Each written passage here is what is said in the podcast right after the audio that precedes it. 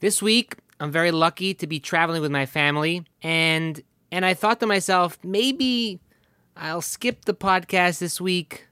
I won't do a practical parsha podcast for this week. And then I thought to myself, how could I do that?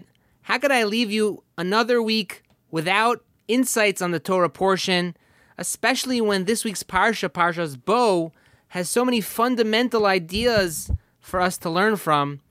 And being that I had something prepared in my mind, I decided that I'm going to sit down and share with you some thoughts on the Parsha so you can enjoy and we will keep the streak going. We won't, God willing, miss a week. And if you have any questions or comments, please feel free to reach out to me at Rabbi with a K at gmail.com. I'd love to hear from you. This week's Parsha is Parshas Bo. And we're in the culmination of the plagues and the Jews leaving from Egypt.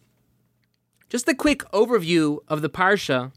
The Parsha starts off telling us about the eighth plague, which is the plague of the locusts. The Torah continues with the ninth plague, which is darkness that strikes Egypt. And Paro, he refuses to let the Jewish people go. And finally, the tenth plague, Moshe Rabbeinu warns Paro that there'll be a the death of the firstborn, and Paro tells Moshe Rabbeinu never to come back to him again in his palace. Little does he know that he will be now searching for Moshe after the plague of the firstborn. The Torah tells us the first commandment that God gives to the Jewish people, which is the commandment of Rosh Chodesh, to sanctify the new month. And the Jewish calendar is different than the Gregorian calendar because the calendar that we use in the secular world is based off the solar the solar year. It goes by the sun, 365 days in the year. And the Jewish calendar is primarily based off the lunar year, which is based off the moon. We go according to the moon, and therefore every two or three times every 7 years we have a leap year to put us back into sync that the months should always stay in the same place, the holidays should be in the same times of year. But we have that commandment that God gives us that commandment in this week's parsha. The Torah also tells us the next commandment that Hashem gives the Jewish people, which is the Pesach, the Pesach offering, the Paschal Lamb. Torah tells us how we are supposed to do it, the different laws of the Pesach offering, and finally the parsha finishes with a description of how the Jews will leave Egypt, as well as a commandment that we have to remember the Exodus and how Hashem took us out of Mitzrayim and how He took us out of Egypt. The Torah also commands us to redeem our firstborn sons. And finally, the last commandment this week's Parsha is the commandment of tefillin and its relation to the Exodus. The first idea which I wanted to share this week is really jumps into this this um, mitzvah, the first mitzvah of Hachodesh Hazeh Lachem which is the mitzvah of Rosh Chodesh. So, as I mentioned before, the Jewish year is based primarily off of the moon. And what would happen during the times of the temple is that whenever the new moon would be seen, the first person who would see the moon, or the first pair of witnesses that would see the moon, would come to the temple in Jerusalem to testify to the sages, and only then could the sages declare the Sanhedrin, the great, the, the Supreme Court of the Jewish people, could declare that a new month would begin. And they would ask different questions. What did you see and how did you see it? And just to, to ascertain whether or not the person was telling the truth. And um, the significance of Rosh Chodesh is really very deep. On, on a practical level, it shows us how much time is worth in Judaism. If the Jewish court doesn't proclaim Rosh Chodesh, does not proclaim that it's a new month, so then no calendar could be established. Without a calendar, there could be no festivals. Without festivals, we can't do certain mitzvos. And we're very dependent on time. And it's interesting, if you look in the history, during Hanukkah, the persecution of the Syrian Greeks against the Jewish people, there were three persecutions that the Greeks specifically went after when it came to the Jewish people. One was Shabbos, the second was Bris Milah, circumcision, and the third was Rosh Chodesh. That to them, the celebration and the mitzvah of Rosh Chodesh was on an equal plane with the observance of Shabbos and with the observance of circumcision. Because without time, we're not able to do many things. And it really brings to an important point because in Judaism, there's a tremendous focus on time. If you look at obviously the calendar, there's certain dates during throughout the year that have certain obligations that we have on those dates. We have to build a sukkah on the 15th of Tishrei. We have to have matzah on the 15th of Nisan. We have to blow a shofar um, on the 1st of Tishrei. We have to have Yom Kippur on the 10th of Tishrei. That it's we have certain mitzvos which are dependent in the calendar. If you do those mitzvos on different days, you have not accomplished anything. And that's just on a yearly basis. You take it more on a weekly basis. Every seventh day is Shabbos. And if you look on a daily basis, we daven three times a day. The davenings we do have to be by a certain time. Shacharis has to be davened by a certain time. Mincha, the afternoon prayer, has to be davened by a certain time. The evening prayer has to be prayed by a certain time. You only have a certain amount of time to do each prayer, and each a lot of observances that we do are also limited to time. And it brings back to this focus of time.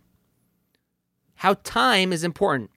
You know, there's um, a rabbi that I know, he always says that when people say, let's burn, let's kill time, it bothers him tremendously. And he's really right because that's the worst thing a person can do, just to kill time. We need to be productive with our time, use time wisely. When I was in yeshiva in Brooklyn, Yeshiva Derech the yeshiva was founded under the direction of Rabbi Chaim Pinchas Scheinberg, who was a great Torah sage who lived in Israel. He actually was American born, and the Rosh Yeshivas, the deans of my yeshiva, were students of Rabbi Chaim Pinchas Scheinberg. So when Reb Scheinberg would come to America to fundraise or for other different reasons, he would come to the yeshiva and he would be asked to give a inspirational talk to the boys. And although I was never there for this schmooze that they call it in yeshiva, this talk that he gave to the Bochurim, I was told, and the rabbis that were there always told over to us, that one of his famous schmoozing that he would give, one of his famous pep talks, his famous talks that he would give to the yeshiva, was on time. And the whole schmooze, the whole talk, was one word. Again and again and again. And it went like this time, time, time, time, time, time, time. Time, time, time, time. And what he was trying to do was trying to impress upon the boys, upon the students in the yeshiva, the importance of time. We only have a certain amount of time on this world. And the time we have on this world is our opportunity to gather mitzvos to get everything we can till we go to the next world. And in the next world, we don't have that opportunity to amass the mitzvos and the Torah that we do now in this physical world. So we live for 70 years, 80 years, 90 years, right? 100 years, right? This is this generation. 100 is the new 90, 90 is the new 80, and 80 is the new 70. So we have more time, but the point is is how much of the time that we have do we utilize in the proper way? And Rosh Chodesh really brings us to this message, to this idea that time is precious. Time is sanctified. As the, as the Sanhedrin would say, Mekudash, that time is sanctified. We're not looking to kill time, we want to use time wisely. And on a deeper level, Rosh Chodesh also symbolizes to us a sense of renewal that we base our year and our months off the moon. We know that the moon waxes and wanes bigger, smaller, smaller, bigger. And every month it's the same cycle. At first, there's no moon, and then suddenly the moon appears. And it gets bigger and bigger and bigger and bigger, bigger until it gets full, and then it starts getting smaller again. And represents a the Jewish cycle uh, for our nation that even though we've get we've got put down and we've been persecuted and we've almost been exterminated but we still keep coming back up again we still keep fulfilling we're like the moon that although we shrink down but we have this cycle where we come back big and beautiful again and this is going to be till Mashiach comes and on a personal level as well this is a very inspirational message because a person must always realize there's always a time where we, can renew ourselves. It's not just by New Year's, it's not just Rosh Hashanah, it's every month and really even every day. And Rosh Chodesh helps us recognize that we, we could start again. That just like it's a new month, so too it's a new day. That even if the last month didn't go as well as we wanted it to go, didn't go as you know, we didn't do as well as we could have. So now we have a new opportunity. We have a new chance to start again and to be even better than before, to let the past be in the past and now focused directly on the future. And that's another deeper idea from Rosh Chodesh. The second idea I want to share with you is based off of, of a lengthy exposition that the Ramban, on his commentary to the Torah in this week's Parsha, explains. And the Ramban, just to give a little background, was Nachmanides, Ramoshe ben Nachman. He lived in the 1200s, and his commentary on Chumash has become one of the go-tos for for any scholar on Chumash. And he explains in this week's parsha a fundamental idea. And to synopsize a little bit the different ideas that he expresses, I want to explain it in two questions and we'll give answers to those two questions. And the two questions that I want to ask are number one, why is it necessary for God to perform miracles? Why did God have to do all these miracles in Egypt? The 10 plagues, the splitting of the Yam Suf, which is going to be in next week's parsha, the splitting of the Red Sea, these open miracles. Why did he do it? And number two is why is there such an emphasis on the story of the Exodus in Judaism? We know that we have Pesach, we have Passover, we celebrate going out of Egypt. But it's not just on Pesach that we mention the Exodus. Every day, twice a day, in the morning and the night, we say the Shema prayer where there's a mention of the Exodus in our tefillin, which is the reason why the Ramban brings down this this essay here is because the mitzvah of tefillin is directly connected to the Exodus in this week's parsha, and the two of the four parshios, two of the four paragraphs that are inside our tefillin, are listed in this week's parsha, and it has to deal with the Exodus. And when we go through every, our doors in our houses, there's a mezuzah on the door. And inside of that, it talks about Yitzias Mitzrayim. It talks about the Exodus. And when we make Kiddush Friday night, we say in the Kiddush, Zeicher Yitzias Mitzrayim. It's a remembrance to the Exodus of Egypt. And many, many examples where we're constantly reminding ourselves about the Exodus from Egypt and the miracles that happened during that time. And the Ramban explains that as soon as the world was created, not too long after, idolatry was introduced to humanity. And there were some people who denied God. And it's even today the same way. There are people who deny God. There are others, probably the majority of people, many people, they say that they believe in God, but they say that, you know, the world's on autopilot. God is not in the details. He doesn't care about the small stuff. You know, he just set it, he set the world on play and it's going by itself.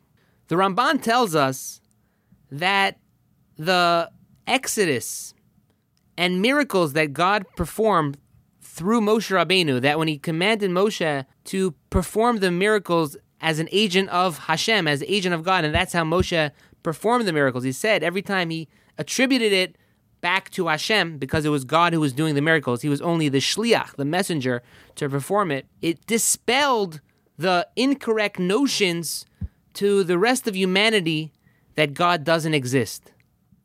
When something happens that's out of the rules of nature, an open miracle, it proves that there's a God in the world and that God is intimately involved in each and every one of our lives. And that's why miracles are important. And that's why the Exodus is important. And the Ramban also explains, he says, You might ask, so why doesn't God make miracles for every generation? Let it be known right now he should do a miracle. And the answer to that is that we have free will. If Hashem would perform open miracles just because any person who had a lack and belief of in God would question God and all of a sudden a miracle would happen. If a person says, God, make a miracle, make an open miracle, and boom, it would happen like a genie, there would be no free will. We wouldn't have a choice to do good or evil. There would only be a choice to do good. Because when it's so revealed that God exists in the world to a point where there's always open miracles, so then it's there's no decision to make. It's obvious that there's an Hashem. So therefore, in order to give us choice, but yet at the same time to demonstrate that there is a creator in the world and that he is intimately involved in every aspect of the world. He's intimately involved in our lives. Everything that goes on, Hashem performed miracles by the Exodus through Moshe Rabbeinu, his messenger. And that showed to humanity, showed to everybody that God rules the world. And he rules it every day. It's not just going by itself. And that's why it's so intrinsic to our religion that we always are drawing back from that experience that we had as a nation from Mitzrayim. And that's why we're constantly remembering the Exodus. And we have it on our doors and our mezuzah and in our tefillin. And when we, we talk about it in the Shema every day and on Shabbos in the Kiddush, we're always going back to that moment, to that point of time where it was obvious to everybody that God is running the world. And we use that to draw our faith and to keep ourselves strong throughout the generations to this mindset that Hashem is ruling the world and Hashem is in charge. And he concludes his essay by saying something very powerful that when a person decides he wants to put on tefillin, he's testifying to the fact that Hashem is ruling the world. That just for a that action of wrapping tefillin, you're you're thinking, you're you're testifying, you're saying to everybody that God's in charge. You're doing it because Hashem took us out of Mitzrayim. And when we say those words, Mitzrayim, it's a testament to the exodus from Egypt. What we're in turn saying is that Hashem is in charge. God is in charge. Because of what happened in Egypt, that proved to everybody, it proves to us that we know Hashem rules the world. And it's not just tefillin. Any mitzvah that we do, we are testifying to the fact. When we learn Torah that God has commanded us to learn, we are showing that we believe in Hashem and that He's controlling the world. And to to conclude this idea, one of the points of having open miracles is really to help us realize and recognize the hidden miracles as well. Because why is it more of a miracle that the sea can split, or that water can turn into blood, or frogs, or any of the 10 plagues, than a heart beating, than an eye seeing, than, you know, a lung breathing, than all these miracles that we have in creation, they're just as much of, of a miracle. It's just that it's quote unquote nature. But when we appreciate, we see the open miracles, it helps us recognize and remember that the quote unquote nature is also a miracle as well. And it helps us keep that focus that we're totally in Hashem's hands. So, with that, I'm going to finish for today's podcast. I hope you all enjoyed. If you have any questions, comments, or just would like to say hello, please feel free to send me an email at rabbishlomokohn at gmail.com. I'd love to hear from you. Everyone, have a great day.